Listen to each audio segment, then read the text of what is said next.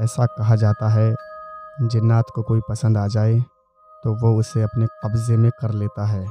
जो चीज़ उसे अच्छी लग जाए, वो हासिल करके ही छोड़ता है। ऐसा ही दो साल पहले हुआ था, निशा के साथ। निशा बीस साल की हो गई थी। उसके लंबे लंबे बाल, सुनहरी आँखें, कोई एक बार देख ले तो देखता ही रह जाए। लेकिन उसकी ज़िंदगी में आगे कुछ ऐसा होने वाला था, जो उसने कभी सोचा भी नहीं था।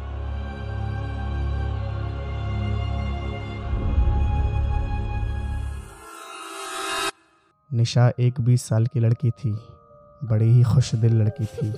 निशा का एक सपना था, वो एक्टर बनना चाहती थी।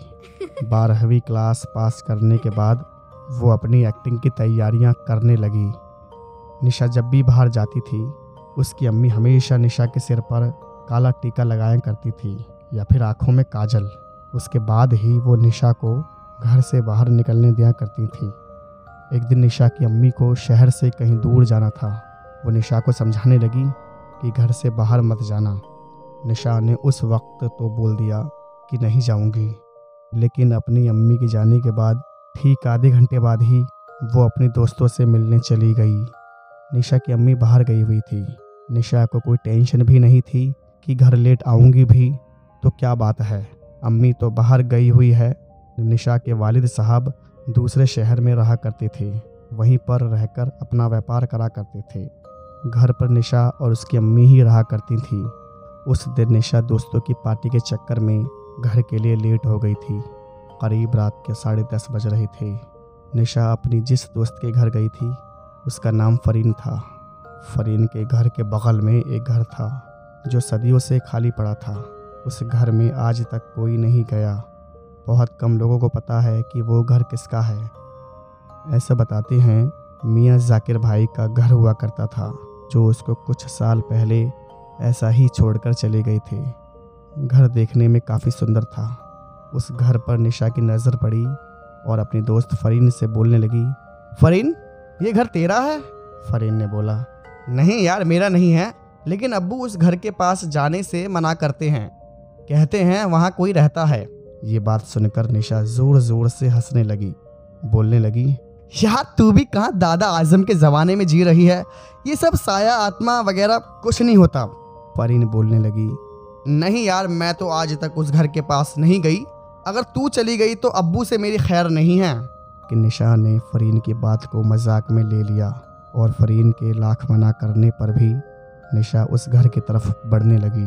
अपने फ़ोन से एक फ़ोटो लेने के लिए निशा फ़ोटो लेते लेते उस मकान के पास पहुँच गई। उसी दरमियान फरीन के पापा ने चिल्ला कर उसे आवाज़ मारी और निशा को वापस बुला लिया। फ़रीन के वालिद साहब, फरीद साहब ने पहले फ़रीन को बहुत डांटा कि मैंने मना करा था ना उस घर की तरफ़ जाने के लिए और तुमने अपने दोस्त को वहाँ भेज दिया? फिर उन्होंने निशा को भी डांटा कि तुम्हें वहाँ बिना पूछे नहीं जाना चाहिए था और रात काफ़ी हो गई थी और फरीद साहब ने कहा, इतनी रात में निशा तुम्हारा घर जाना ठीक नहीं है। तुम आज रात यहीं रुक जाओ। सुबह निकल जाना। लेकिन जब फरीन ने बोला तो वो रुकने के लिए राज़ी हो गई और निशा फरीन के कमरे में सोने चली गई।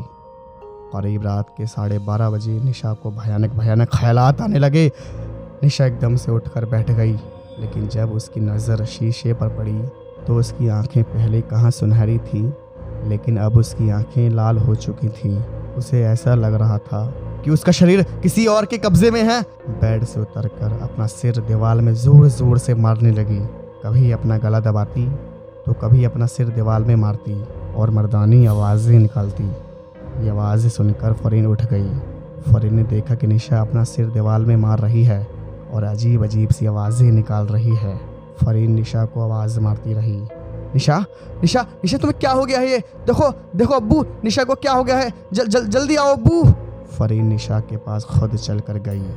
लेकिन जैसे ही वो निशा के पास पहुँची उसने देखा कि निशा की आँखें पूरी तरह से लाल हो रखी थी। निशा ने फरीन को हाथ मारकर वॉशरूम की तरफ़ ढकेल दिया लेकिन उसने एक आवाज़ सुनी थी। उसने सुना मैं निशा को ले जाऊँगा। कमरे में आवाज़ें सुनकर फरीन के वालिद साहब ऊपर आ गए और कमरे में ये सब देखकर फरीन के वालिद साहब भी चौंक गए। वो पूछने लगे फरीन ये ये क्या हो रहा है? फरीन बोलने लगी। मु, मु, मुझ, मुझ, मुझे नहीं पता। मैं तो सो, सो रही थी लेकिन जब मैंने उठकर देखा तो निशा अपना सिर दीवार में मार रही थी और अजीब अजीब सी आवाज़ें निकाल रही थी।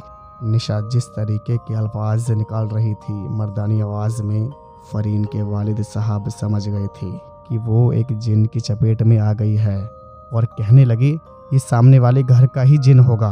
जल्दी से फरीन के वालिद साहब अपने कमरे में गए, वहाँ से एक किताब लेकर आए। उस किताब को निशा के ऊपर पढ़ना शुरू कर दिया। वो कुछ बोलते और फिर निशा के ऊपर बार बार फूक देते। करीब दो मिनट बाद निशा पहले जैसी होने लगी और देखते ही देखते वो नीचे ज़मीन पर गिर गई। फरीन के वालिद साहब ने फरीन को बोला, निशा को उठाओ और बेड पर लिटा दो, सब ठीक हो जाएगा। मैंने मना करा था कि उस घर में मत जाना और तुम्हारी दोस्त वहाँ चली गई और तुमने भी उसको रोका नहीं। उस घर में आज तक कोई नहीं गया, उस घर में जिन्नातों का साया रहता है। निशा सुबह उठी तो उसे कुछ याद नहीं था और फरीन ने भी कल रात की घटना के बारे में निशा से ज़िक्र नहीं किया और निशा अपने घर चली गई।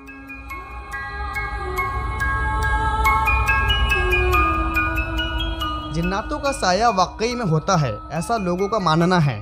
मिलेंगे अगली कहानी में, जब तक के लिए आदाब। लेकिन अब की बार हम दिल्ली के कुछ मुद्दों के साथ मिलेंगे। एच टी एम यानी कि हमारा तुम्हारा मुद्दा।